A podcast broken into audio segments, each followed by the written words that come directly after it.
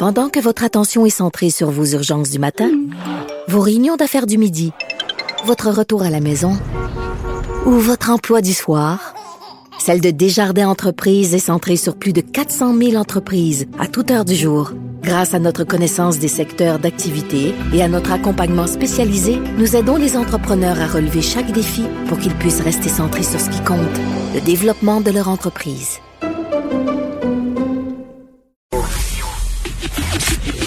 Le, commentaire de Sophie Durocher. Des idées pas comme les autres. Bonjour Rémi. Bonjour Pierre. On t'a appelé Sophie, mais c'est pas grave. Euh, Rémi Durocher ou Sophie Nadeau. J'ai des plus beaux yeux soudainement. Ben oui, ben oui, ça, ça on s'entend là-dessus. Mais dis-moi donc, euh, parlant euh, de, de, de, ce qui se passe à l'Assemblée nationale, Christian Dubé, euh, on a pu voir qu'il s'intéresse donc vraiment beaucoup à la modernisation du système, aux données, à l'information qu'il y a sur nos, sur nos patients. Oui, mais c'est euh, hallucinant comme euh, ça peut devenir une clé pour changer les choses euh, vraiment là, à long terme. Christian Dubé, non seulement est responsable de la campagne de vaccination qui est un succès sur toute la ligne, mais en plus devient l'architecte, je dirais, de la transformation du réseau de la santé vers un réseau efficace. Et c'est quand même hallucinant de se rendre compte que ce n'était pas comme ça avant. Mais depuis la, la, pandémie, depuis justement la, deuxième vague, depuis l'arrivée de M. Dubé, euh, il, il s'est doté d'un outil euh, et on en voit le fruit dans le fond tous les jours. Euh, euh, depuis plusieurs mois, c'est qu'on voit à chaque jour euh, les nouveaux cas, mais aussi les tests euh, qui ont été menés, les, les, les, les, cas par région, la, la provenance, les, mhm. le nombre de, de, de, cas qui sont liés à des variants, etc. tout, tout ça, les hospitalisations, là, et j'en passe, ben, ça fait partie de, de, de, des, des, des avantages que l'on a maintenant d'avoir des informations décloisonnées dans le réseau de la santé, parce que auparavant, et c'est ça qui, qui était arrivé à Daniel McCann, euh, euh, le gouvernement prenait des décisions, puis après ça, des gens des CIUS disaient ben non, on peut pas, c'est pas comme ça que ça marche, et on voyait qu'il y avait de la friture sur la ligne, ils parlaient pas le même langage, parce qu'ils n'avaient pas accès euh, au cabinet à l'ensemble des données du réseau en temps réel. Et c'est ça que ça prend pour prendre des décisions. On a vu à quel, on a vu à quel point c'était crucial pendant la, la, la, pandémie, la gestion de, de, du coronavirus. Mais il faudrait que ce soit comme ça pour, pour toujours aussi, pour, parce que là, il y a plein d'autres défis en santé. On veut réduire les délais d'attente euh, à l'urgence, par exemple. On veut euh, avoir un plan pour euh, rattraper le délestage, les, les, les, chirurgies qui ont été reportées. Alors, et j'en passe. Donc, pour tout ça, ben, ça va continuer de prendre toutes ces données-là. Et, hmm. et, pas, que le ministère de la Santé doive quasiment faire une, une demande en vertu de la loi d'accès à l'information pour avoir des chiffres d'un 6 ou d'un 6. C'est ça qui avait pas de bon sens. Et donc, euh, Christian Dubé, en entrevue à mon collègue Marc-André Gagnon, euh, a confié donc qu'il va euh, même procéder par un projet de loi cet automne pour pouvoir rendre permanente, dans le fond, euh, c'est euh, rendre permanents ces changements-là qui ont été euh, effectués. Alors, il y aura consultation d'experts et un projet de loi qui sera déposé. L'idée, c'est juste de s'assurer euh, qu'il y a bien protection des données du réseau de la santé là-dedans. à ben travers ça, c'est ça comme qui peut peut-être représenter un défi, je te dirais.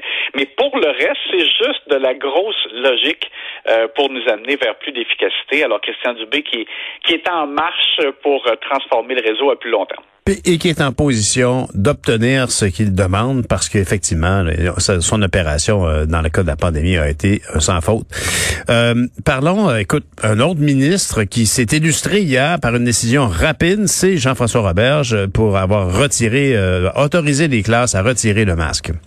Oui, exact. En fait, c'est qu'en soirée, il a tweeté l'information, donc ça a causé comme la surprise euh, en disant la santé publique va autoriser euh, que les, euh, les jeunes n'aient plus besoin de porter le masque dans les classes en raison de la grande chaleur. Mais en même temps, tu vois, hier, moi, ce qui m'a fait sursauter, c'est en avant-midi, assez tôt, en fait, hier matin, quand la SNEST a publié un communiqué dans lequel on disait que dans les milieux de travail, euh, à partir des zones jaunes, euh, on n'aurait plus besoin de porter euh, le masque sur les dans les lieux de travail là, en, gardant le 2 mètres de distance. Mhm. et bon, tu sais que la plupart des régions vont passer en zone jaune. Mais il y en a déjà qui sont en zone jaune, il y en a qui vont passer en zone jaune euh, soit d'ici lundi, là, ou peut-être peut-être même avant. On verra si M. Legault a des nouvelles à donner là-dessus aujourd'hui. C'est vrai. Mhm. donc, je me disais hier, mais si dans les lieux de travail, on peut euh, retirer euh, masque à l'intérieur, euh, ben pourquoi on le ferait pas en classe, parce que c'est exactement le c'est quand même le même principe. Et, et, pour les jeunes, on leur demande d'apprendre et de passer la journée au complet avec le masque. C'est c'était quand même un, obstacle. Avec cette chaleur, on voyait des témoignages de, de, jeunes enfants des écoles. C'était, ils disaient, bah, j'ai de la misère à me concentrer. Je comprends, pauvre petit pit, et il ben, meurt de chaleur avec un masque en plus. Exact. Alors il y avait donc il y avait la logique que si on le fait en milieu de travail, pourquoi pas le faire dans les classes? Puis là, en plus, la chaleur s'est ajoutée. Euh, ça n'avait pas de bon sens. J'étais surpris de voir aussi que même en Outaouais, on parlait de, de fermeture même d'école tellement ben il faisait chaud. Euh, nous, on est dans un cas où euh, euh, mes grands garçons à l'école secondaire, dans leur classe, il n'y a même pas de fenêtre dans leur classe. Alors, tu t'imagines quand il fait 31 euh, dehors euh, et puis ça, ça, devient comme un sauna. Donc, c'est ça aussi, même chose, juste la grosse logique. Il fallait, il fallait absolument le faire. Et ben, au moins, c'est ça, la décision euh, est tombée. Euh, ça sera donc euh, un peu plus confortable pour nos jeunes en milieu scolaire à compter d'aujourd'hui. Bon, mais c'était la chronique des bonnes nouvelles avec Rémi Nadeau à l'Assemblée nationale. Merci, Rémi.